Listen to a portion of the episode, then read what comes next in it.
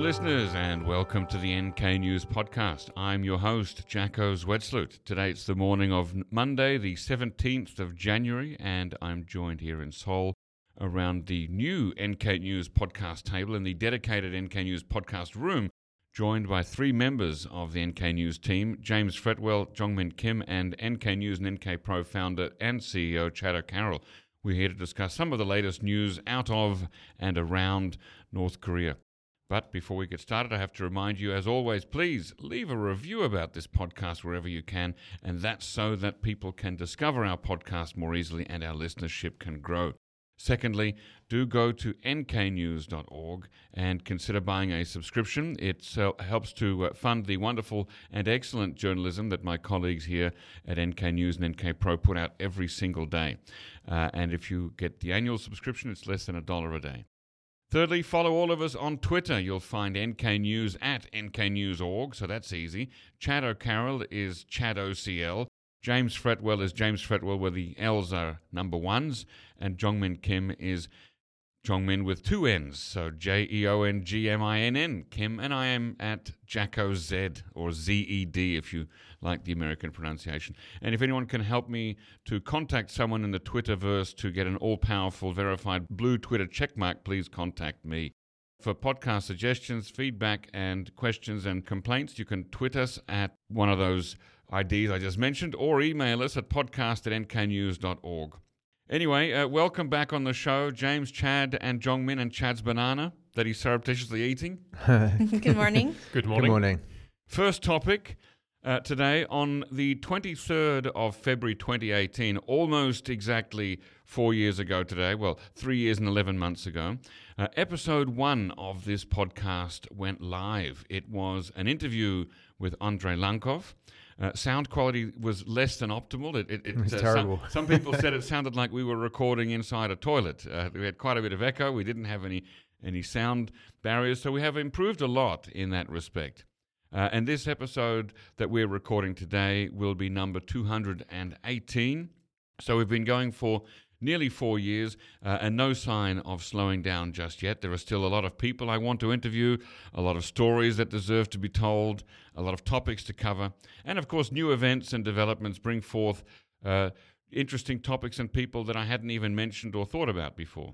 So I want to thank Chad O'Carroll and everyone here at NK News for giving me the opportunity to host this amazing podcast for the last 4 years and 218 episodes.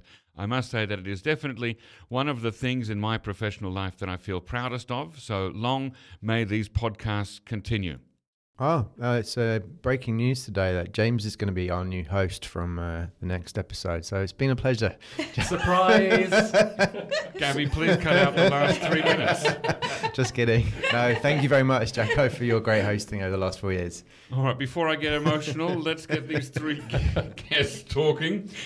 First of all, big props to Jeongmin Kim for getting a lot of attention from Korea's domestic media last week because of a question that you asked the two major presidential candidates, Yoon Suk-yeol and Lee Jae-myung. I watched with great pleasure and amusement a video released by No Cut V that began with your voice and edited it all nicely together. What question did you ask the two men, and why was it such a big issue? So the question itself, I should explain myself, was very tame, actually. The background here is Yoon Suk-yeol, the Conservative People Power Party presidential candidate. He held a New Year's press conference where I went.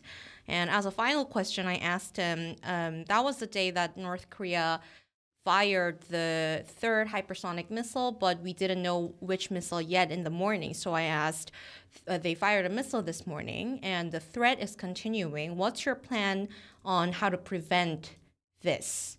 And it seemed maybe he took this as a missile. And then he answered, a missile that flies over more than 5 times of speed, if they have nuclear weapons or a nuclear warhead on the missile, it will take less than a minute to get to Seoul metropolitan area and conduct a mass killing. And he said that it's practically impossible to intercept. And he said because of that, we should use something called kill chain in South Korea's 3-pillar system with a preemptive strike. And that preemptive strike part got a lot of headlines because that part, even if it's in the military guideline internally, politicians usually don't say that out loud because it's considered very provocative from the North Korean side usually. But a lot of outlets actually cut this part out, but his conclusion at the end was that because these missiles are so threatening and dangerous, we should see this as a reality and continue global diplomacy, quote unquote, and in order to use sanctions to pressure North Korea to stop these WMD developments, and do not. He said that we should not see this as a type of reality that should go on, the weapons development. So that was his logic.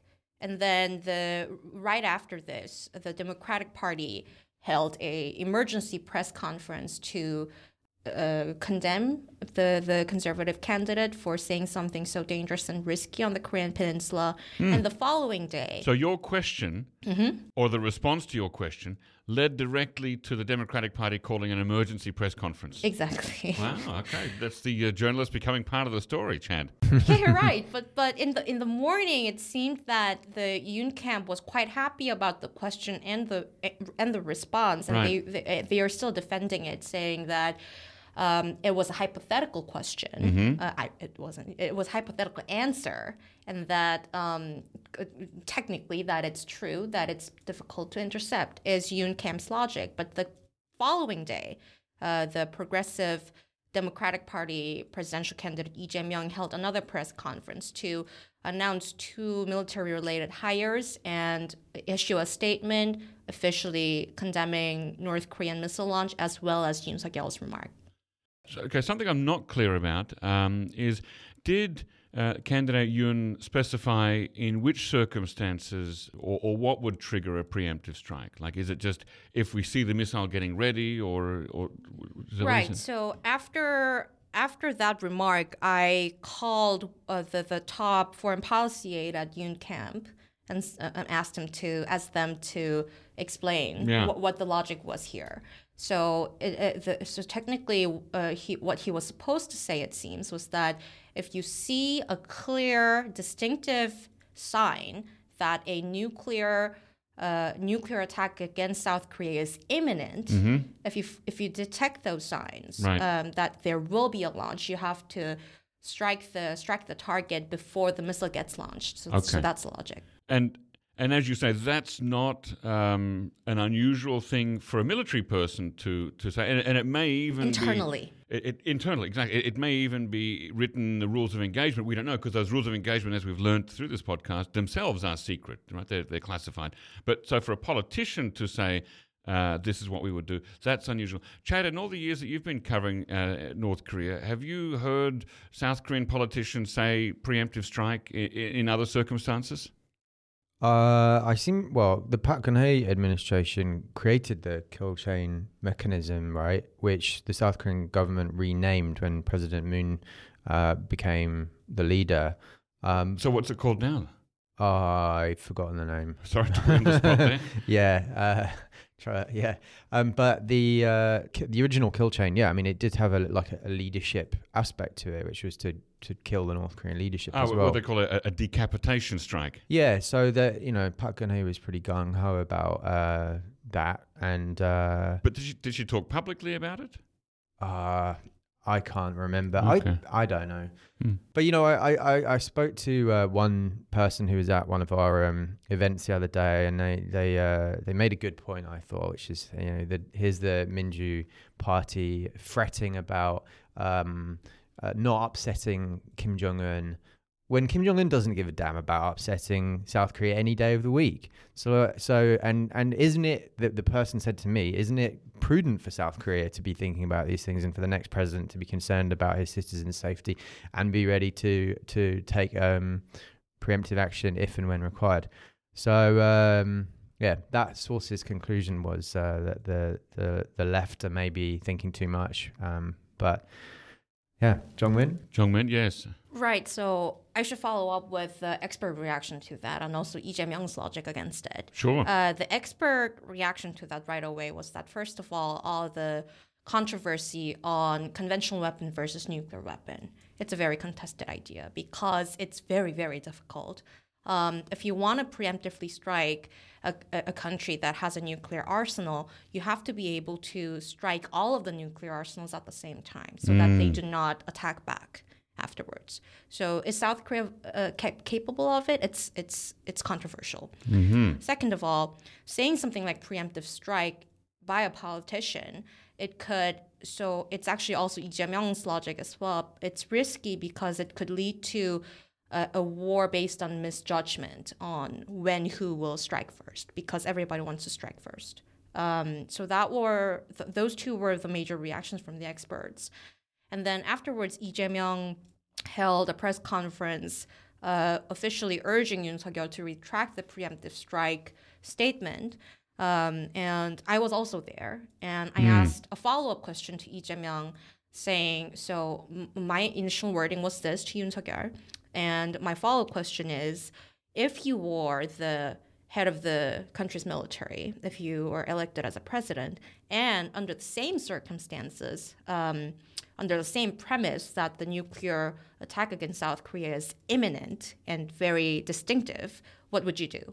And his reaction was, it is true that it's in CONOP, concept of operations, to hit the target if the attack is imminent and there will be a mass damage in South Korea. But he said that it is in the military guideline and something the military experts should say in an operation room, not politician, because it's inappropriate. And he said that, and also fundamentally, he has a different conclusion saying that the president should be able to stably manage the South Korea and North Korea relations so that no missile provocation is needed. And he also actually used the word provocation. So just one thing, 2017, Kim Jong-un said that, well, North Korean state media said, South Korea, U.S. military bases in the Pacific Ocean and even the U.S. mainland, our military is keeping an eye. Should the U.S. lose rationality and make the slightest move to conduct preemptive strikes against us, our mighty nuclear weapons will obliterate the strongholds of invasion and provocation. And they said that they will hit the US first should Washington show any signs of preemptive strike. So they'll say, we'll beat your preemptive strike with our own preemptive strike. Yeah, so it's good for the goose, it's good for the gander, as far as I'm concerned. Jeongmin, is there any indication that the Korean public is at all in a tizzy about how either of those two candidates responded to your question? I mean, is it actually a thing that people choose who to vote about? It wouldn't change their mind that much on who to vote for, but the idea of preemptive strike is for South Korean citizens something of that reminds them of the possibility of war that the Korean Peninsula is still going through. And it's something that the progressive voters and the conservative voters will criticize the either side, because the South Korean public who are progressive were saying that Yoon is being too dangerous and risky, but the conservative. I was monitoring the replies on the reports as well, and the conservative responses were that Yoon's idea is something that leaders should bear in mind. Did you also get a chance to ask this question of An Chol Su, who could actually be the dark horse candidate that wins this race in 7 weeks' time if one or the other candidates continues to be beset by scandals? Not yet, but I would be definitely interested in asking him. I understand that there will be a press conference for foreign correspondents soon. Oh, with candidate An? Yes, but I'm not sure it was supposed to be on record, so I'll check. Okay. Gabby. Right.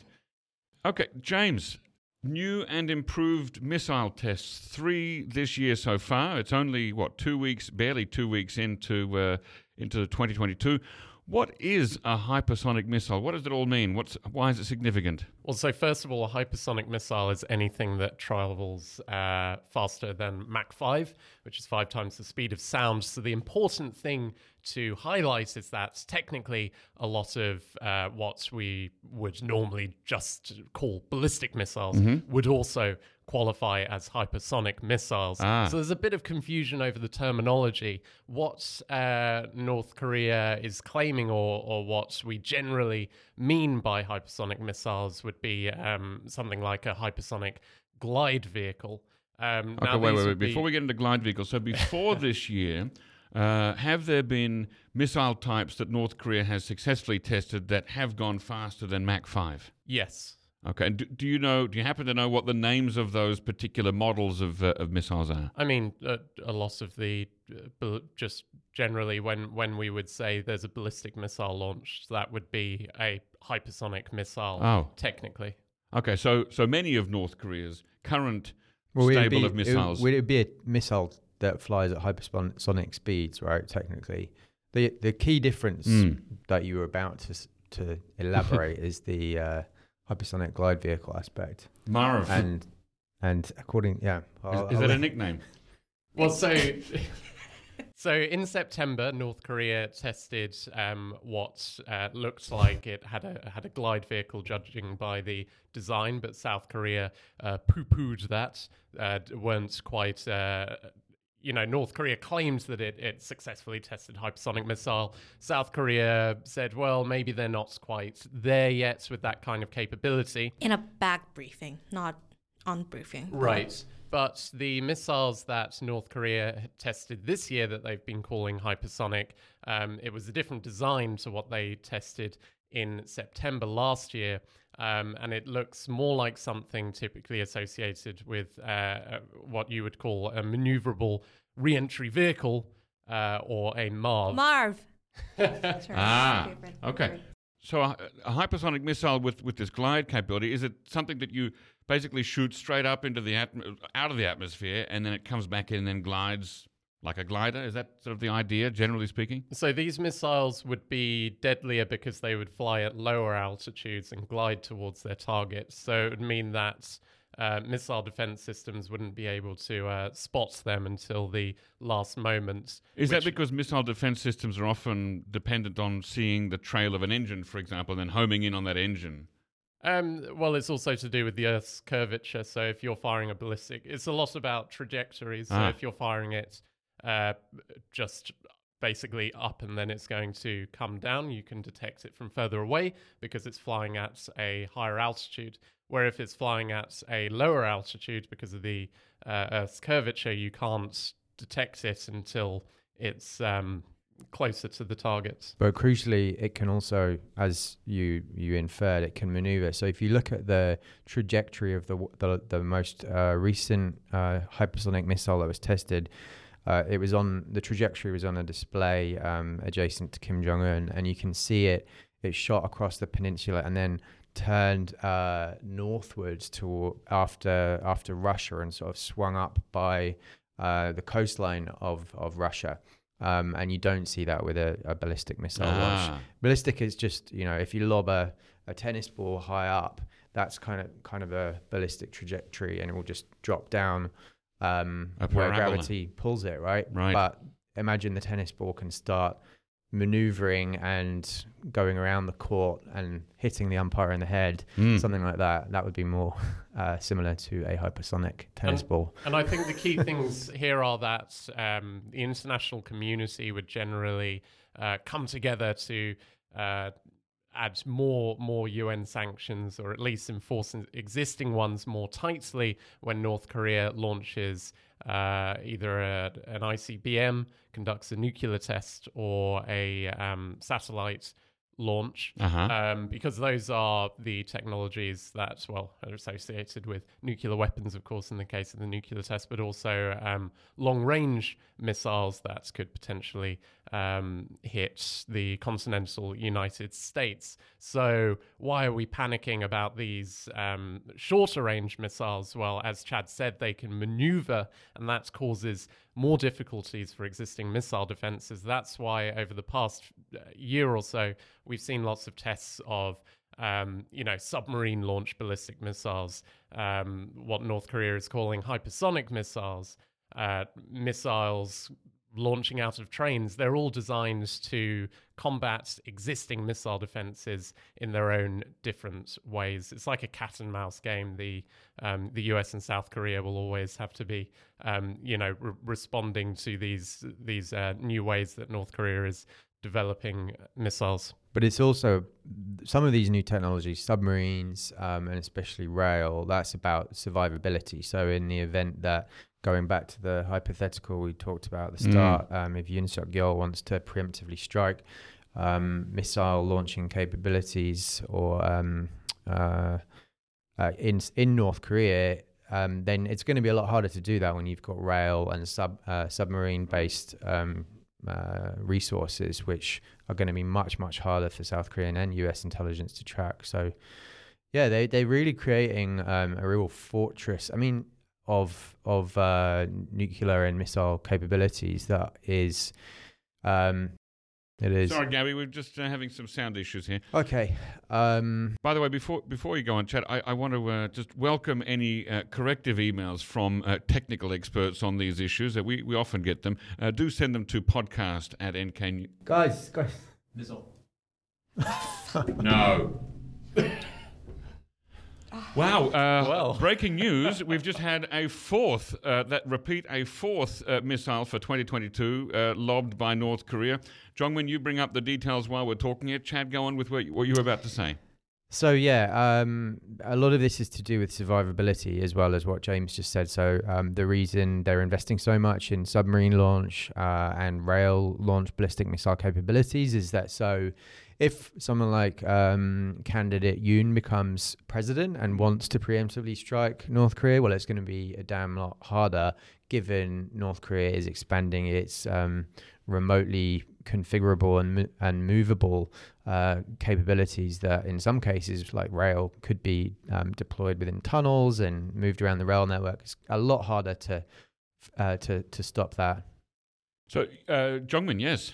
While we were recording in here, it seems that North Korea fired another unidentified projectile towards East Sea. That's all the detail we have now, but that's back to back. That test. Is it? James, correct me if I'm wrong here, but these hypersonic missiles, have they just begun from this year? Is it, we've had 4 launches, but were there any hypersonic missiles with the gliding and the MARV and all that tested last year? North Korea has started claiming to be testing hypersonic missiles from last year. Oh, I see. September. Oh, yeah. From September. All right.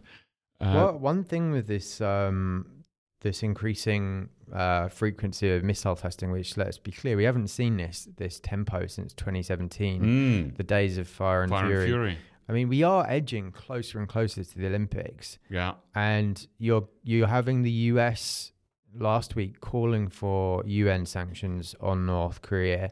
And I really wonder what Pyongyang's goal is, because as we get closer to the Olympics, the more and more that this risks really upsetting China. And just yesterday, as we record, China accepted the first train from North Korea. It doesn't have to do that. Mm-hmm. It doesn't have to facilitate trade to North Korean ports.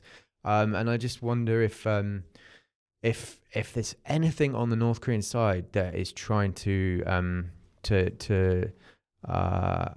somehow encourage China to get upset about this for some bigger strategic reason. I don't know. I'm just spitballing here. And we know that North Korea isn't going to the Olympics, so it's not like they care about the Olympics either way. But they could be trying to upset China. Yes, Jongmin. But in Rodong Sinmun, they are writing articles that are praising China's efforts to make the Olympic safe.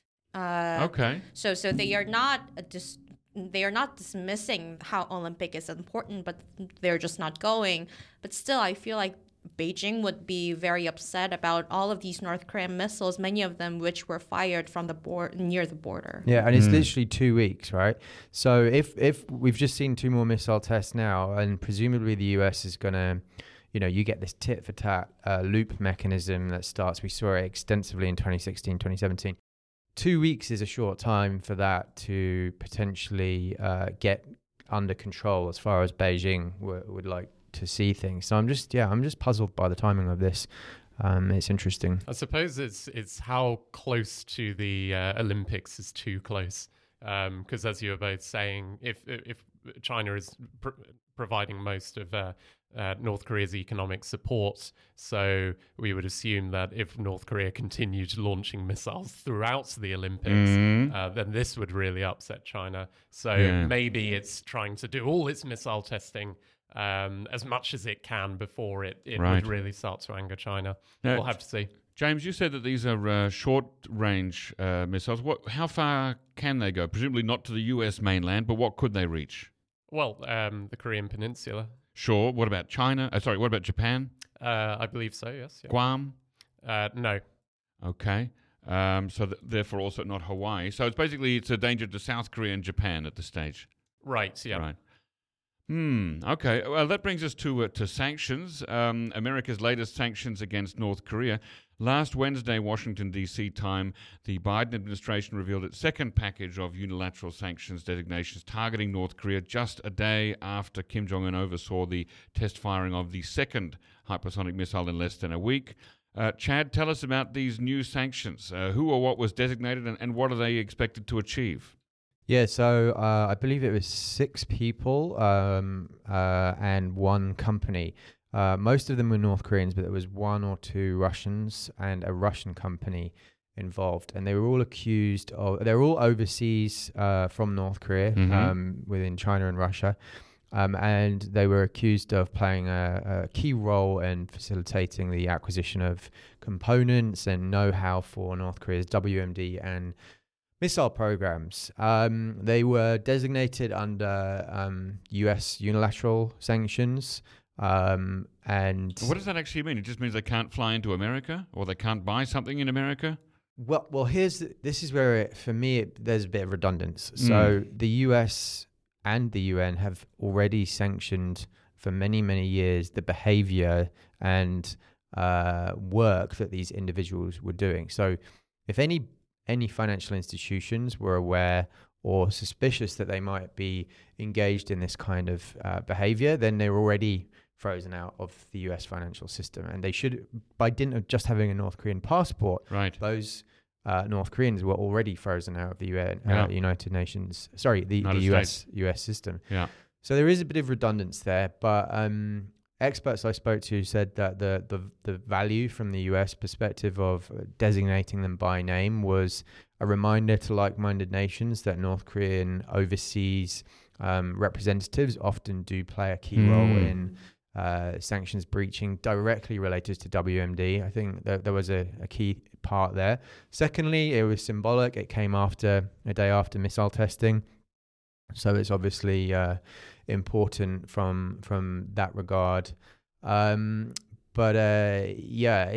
probably won't make much difference in the grand scale of things. And what one other expert said, who I spoke to, George Lopez, his name is, a professor at Notre Dame University, who was the first ever US member of the panel of experts way back in the day.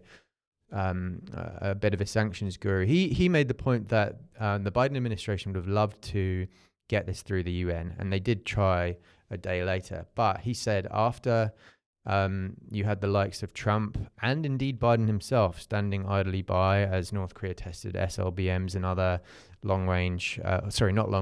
medium and short range missiles, good luck getting a UN sanctions resolution through. It's going to be impossible. So America actually has brought this to the United Nations Security Council and hoped to get some sort of resolution for new sanctions. Is that right? Yeah, Washington's envoy to the UN, she posted, or maybe her office posted on Twitter, that there was a new effort to get new designations through.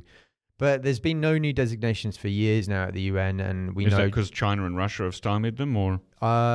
Not always just China and Russia, but mostly. But those are two countries that are wanting the UN to dial down sanctions. And it doesn't seem to be any chance of that happening. But I'm very, very confident they will be opposed to new sanctions unless North Korea does something like an ICBM launch or at the same time as the opening ceremony of the Olympics or something like that. That would certainly be quite provocative for all concerned.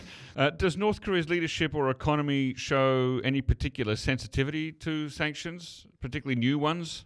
Well, no. Let's face it, what North Korea's done with its COVID isolation is probably way wilder than any sanctions advocate would ever hope his or her sanctions could ever create as in terms of economic pressure.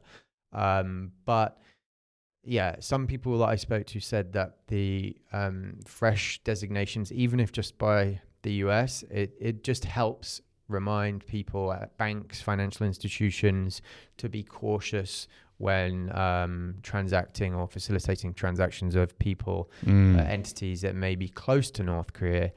Hence the importance of the fact that these Russian firm and Russian national were named. Now, I should point out that the Russian Foreign Ministry put out a statement a couple of days ago condemning the US for this, saying it's basically fiction that Russians are involved in any way in facilitating North Korea's WMD missile programs. I think Russian Foreign Minister Sergei Lavrov has a whole stack of pre-written condemnations of US actions that can be pulled out at a moment's notice. Quite possibly. Jongmin, tell us about the UN food program. What's it recently said about North Korea's food situation in a recent report? There just was that because of the border closure and the international staff leaving, it was very difficult for them to deliver any aid for the vulnerable North Korean population, such as women, children, and patients, tuberculosis patients. Mm-hmm. And the last time they delivered food for these people was March 2021. That was when the country director for the World Food Program left, and that person was the last United Nations staff who remained in North Korea until the very end, before there was no humanitarian workers at all in North Korea. Mm. And even at the time in March, the food they delivered was something that was already in the stock in the country, and they ran out of it afterwards. All right, so James, there's a new book of letters to and from former President Park Geun-hye. What attracted your attention in this book? I was in Kyobo yesterday. I saw it there on the counter by the cash register, so I realised that it was there, but I didn't know there was anything interesting about it related to North Korea. So fill us in. Well, I'm surprised you saw it by Kyobo, because when I went there, they'd sold out in the Kwanghwamun. Kyobo. So, when was that? That was 1 or 2 weeks ago, I think. So it is very popular. They had to restock it. I suppose what interested me is, we often talk about the North Korea's missiles and nuclear weapons, and if you live in South Korea, actually, South Korean people don't seem all that concerned all the time about these things. Mm. So I think it's important to remind people how North Korea can play into South Korean politics in other ways. So Park Geun-hye, as you remember, was impeached, was recently pardoned by President Moon Jae-in. Spent some ostensibly time on health grounds, wasn't it?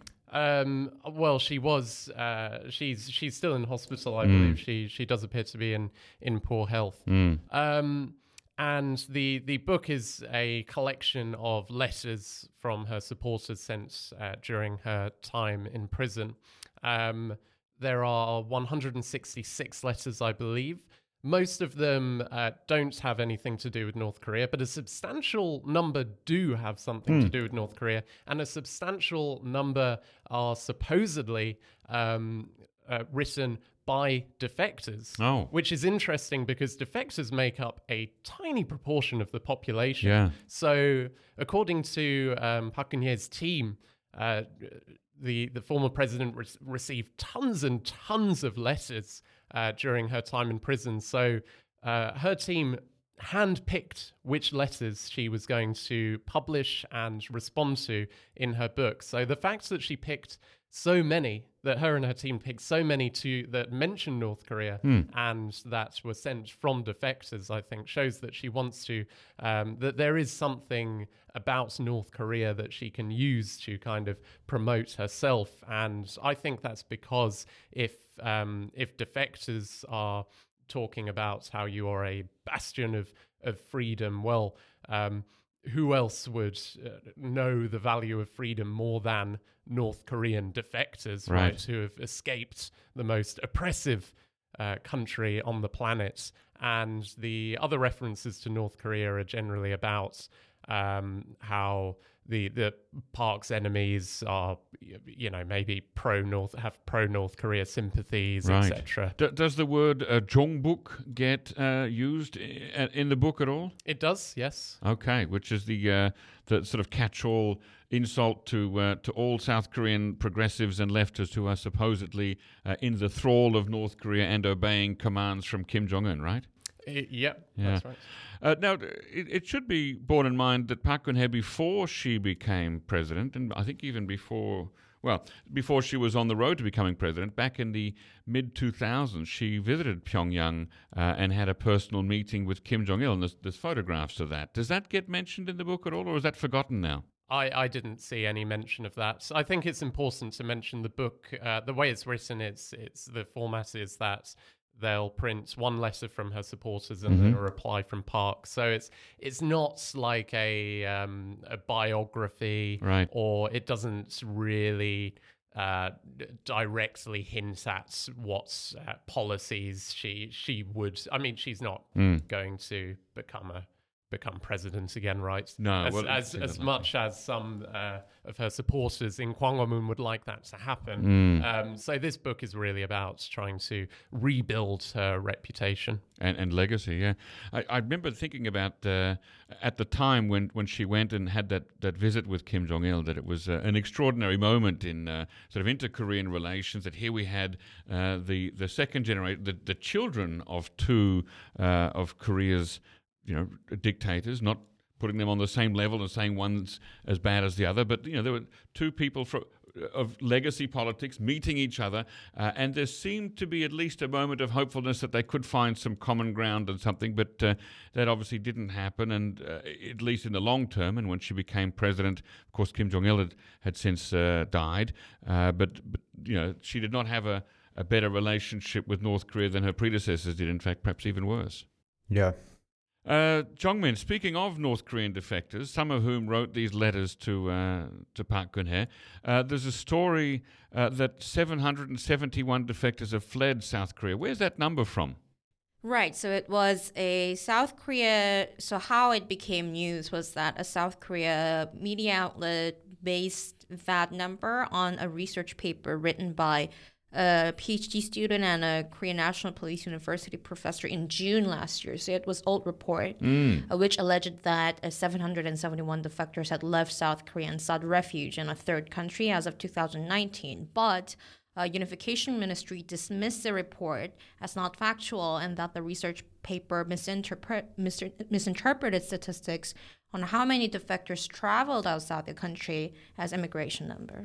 I guess it all depends on when you start counting. Is this 771 defectors from 1953 until 2019? It seemed like a cumulative number, but right, it wasn't clear, honestly. And the unification, so yes, Unification Ministry, so how many did actually immigrate to a third country? Yeah. And their response was that only 20 defectors who were originally settled in South Korea moved to another country permanently from 2016 to 2020. So that's also a cumulative number, but that's counting from 2016.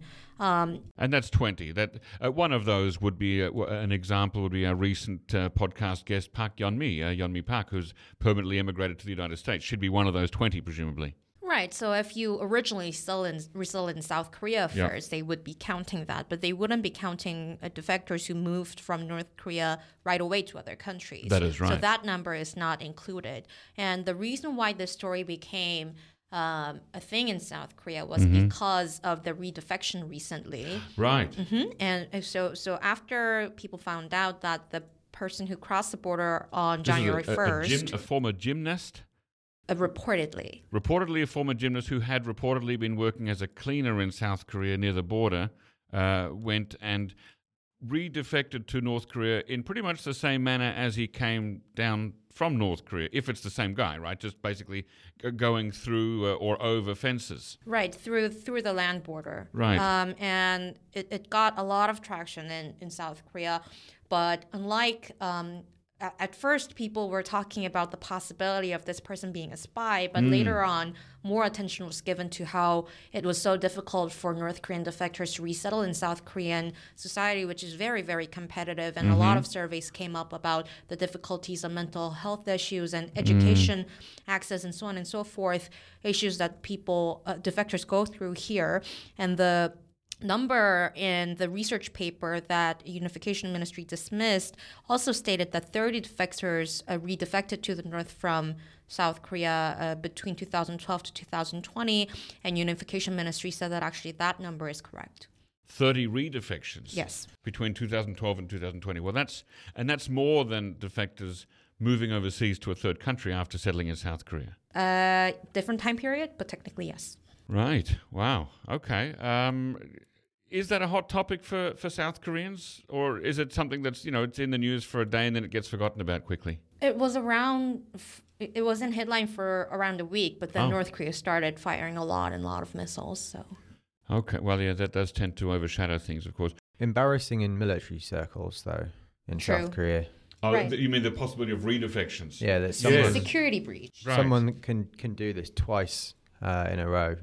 Yeah, pretty worrying, because this is ostensibly just a regular North Korean escapee and not a commando who's trained to cross the DMZ, knowing where mines may be and coming to collect information and so on and so forth. And it's the most heavily defended border in the world, et cetera, et cetera. So how is it even possible? Jeongmin, you've got a comment. Right. Also, importantly, the reason why the security breach was particularly of a more interest for people who are interested in unification policy, North Korea policy of a Moon administration, was because it followed to the 2018 September Inter-Korean Military Agreement, after which South Korea and North Korea agreed to get rid of the guard posts at the border, not all of them, but part of them. And it seems that one of the areas that the security personnel got out from South Korean side to make it an unmanned one, this redefector used that area. Right, but presumably there'd be CCTV and motion-detected cameras and things like that. There's thermal. There's a device that can track thermal movements, and there are also CCTVs. But like we saw in past redefections and border crossings, it seems that the personnel at the border had difficulty real-time tracking what's going on because of the visibility and all that. Yeah. So was this in the middle of the night, this redefection? Yeah, it was late at night. Okay. But, you know, there's been calls that the South Korean army needs to introduce artificial intelligence, monitoring and blah, blah, blah. The thing is, borders are very difficult to guard in any country of the world. And that, you know, I've heard it from very, very senior USFK people, you know, who basically say it's impossible to fully safeguard a border as large as we see between the two Koreas. So, yeah, this is probably something that will keep happening. And of course, you've also got to hope that the system is flexible enough to actually allow people who are defecting to get across safely and not be shot down or killed. And I think some people forget that when they see a breach, especially southward, that they forget that, well, it's you're hearing about it in the news because the system has worked, right? And the person has been apprehended and is now, you know, going through security and all that kind of stuff. Obviously, there may be times when it's not worked, but these are the infiltrators and spies that we don't hear about. Yeah, which if you go to the coastline of South Korea, I always worry. Actually, I'm going to Kosong tomorrow for 3 or 4 days for a vacation. So I didn't know that. Oh, I'll be close to the action, and if you hear of anything, excellent. Okay, I'll be on duty, ready to report. Right, awesome. We also recently had Kim Jong-un's birthday on January the 8th. Was that a big media event in North Korea? I was weekend watch that that day. And the only thing that they focused on in state media was the follow-up to the party plenum. They were holding mass rallies across the country. There were a lot of banners praising Kim Jong-un, but there was no official celebration of Kim Jong-un's birthday. Right, okay, so they haven't made that a thing yet. Is it actually a public day in the sense that it's on North Korean calendars? I mean, do North Koreans know, oh, it's January the 8th, that's, you know, no. No, it's not official in North Korea, although the outside world knows because of thanks to Dennis Rodman. Right, because he sang the song. Right, and Kenji Fujimoto, the former chef, they said that the birthday is January 8th, but first of all, the year of birth is contested so far. Right. Some people say 92, 93, and 82, 83, 84. And it really depends, but from North Korean perspective, it will be so convenient if Kim Jong-un were born in 1982 because that way they will be able to match Kim Jong-un's and birth anniversary ending with 0 or 5 with Kim Il-sung and Kim Jong-il. Right, so he would have been born on the 70th or in the year of the 70th birthday of Kim Il-sung. I want to know because if I ever get the chance to meet him, I want to know, do I say Hyung or Tongzing? Right. So the North Korean right now you're leader. Supposed to be the same age. Do you address him in Panmal or Nopinmal? Well, we're both leading our own entities. So. Wow. Okay, that is. You heard it here first, folks. Okay, James, what else has been getting your attention lately? I'm the news that perhaps there were the North Korea-China rail border is reopening ever so slightly, which of course would be huge news potentially for the economy, for perhaps humanitarian aid delivery. North Korea has obviously really tightly closed its borders since the beginning of the pandemic, and it seems this has had a really massive impact on its economy. So it's definitely something to watch. Right, but what is it that, what's the old saying in England that a single sparrow, or is it a single swallow, does not a summer make? Have I got that right? That a single train heading across the bridge from Shinjuku into Dandong does not signify complete re-establishment of trade between North Korea and China. It may not be much at all. It may be just a single load of coal or something, and then something coming back in return from China. You know, we really have to wait until we see how frequent are these trains, how many are these trains, how long are the trains, right? Well, of course, and also important to remember, I mean, North Korea was never a huge international trade hub even before the pandemic. But I think it's because we're so excited or watching this very carefully because this nothing has really been very little has been going into North Korea since the beginning of the pandemic. So we're all watching to look for clues to see, is it reopening? How much is it reopening? Even if it's a little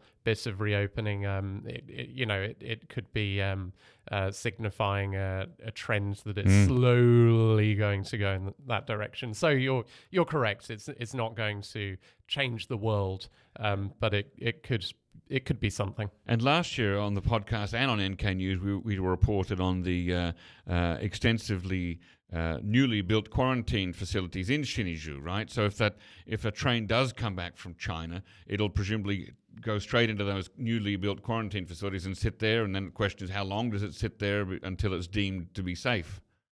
Yeah, which right now could be anywhere between 2 weeks at the very, very most optimistic to 2 months, I would say. 2 weeks to 2 months, that's quite a range there. Jeongmin? I believe you're talking about the disinfection center that they turned an airfield in Uju into. We do not know what kind of rules they have at specifically that place. But as far as I hear from UNICEF, it seems recently their cargo aid shipment, it was stuck in quarantine in Nampo and then were released recently. And they say that it took 2 to 3 months before they got into disinfection procedure. Which is, before disinfection. Right. So after quarantine for 2 or 3 months, they sent the shipment to get those stuff into disinfection procedure, and then they can get to the distribution centers. So really, if you've got any perishable goods on those in that shipment, that's not going to be any good after the period of quarantine and disinfection anymore, right? Yeah, imagine vaccine doses. Yeah, well, yeah, vaccine doses, food, and anything like that. It's not a good thing. Okay, well, that I think that wraps us up for today. We've got this fourth launch to go and report on.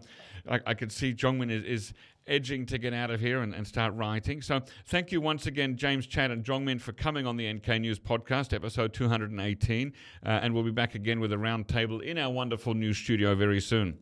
Thanks very much, Jacco. Thank you, Jacco, for your amazing podcast hosting for the past 4 years. Congratulations. Is the 4-year anniversary right now? No. I'm saying this now because the next few episodes have already been pre-recorded, but it'll actually be the 23rd of February will be the date that the first episode with Andrei Lankov went up on the website. Wow. So we're 3 years and 11 months. Terrible audio, that one. Terrible audio. That's right. If you're new to the NK News podcast, we don't recommend you go back and listen to episode 1 again. Stick with the newer ones. The sound's much better. Ladies and gentlemen, if you already have an NK News subscription, take a look at our NK Pro platform, which offers unparalleled services specifically catered to the needs of professionals who monitor developments on the Korean Peninsula. You can inquire about access and a trial membership at membership@nknews.org today. And if you have feedback, questions, guest recommendations, or corrections for any of our technical details that we got wrong, send them to podcast@nknews.org or one of the Twitter accounts that I mentioned earlier. Our thanks, as always, to Ari Astaire and Brian Betts for facilitating, it's always a hard word to say, this podcast, and to Gabby Magnuson, our post-recording producer genius. Thanks, and listen again next time.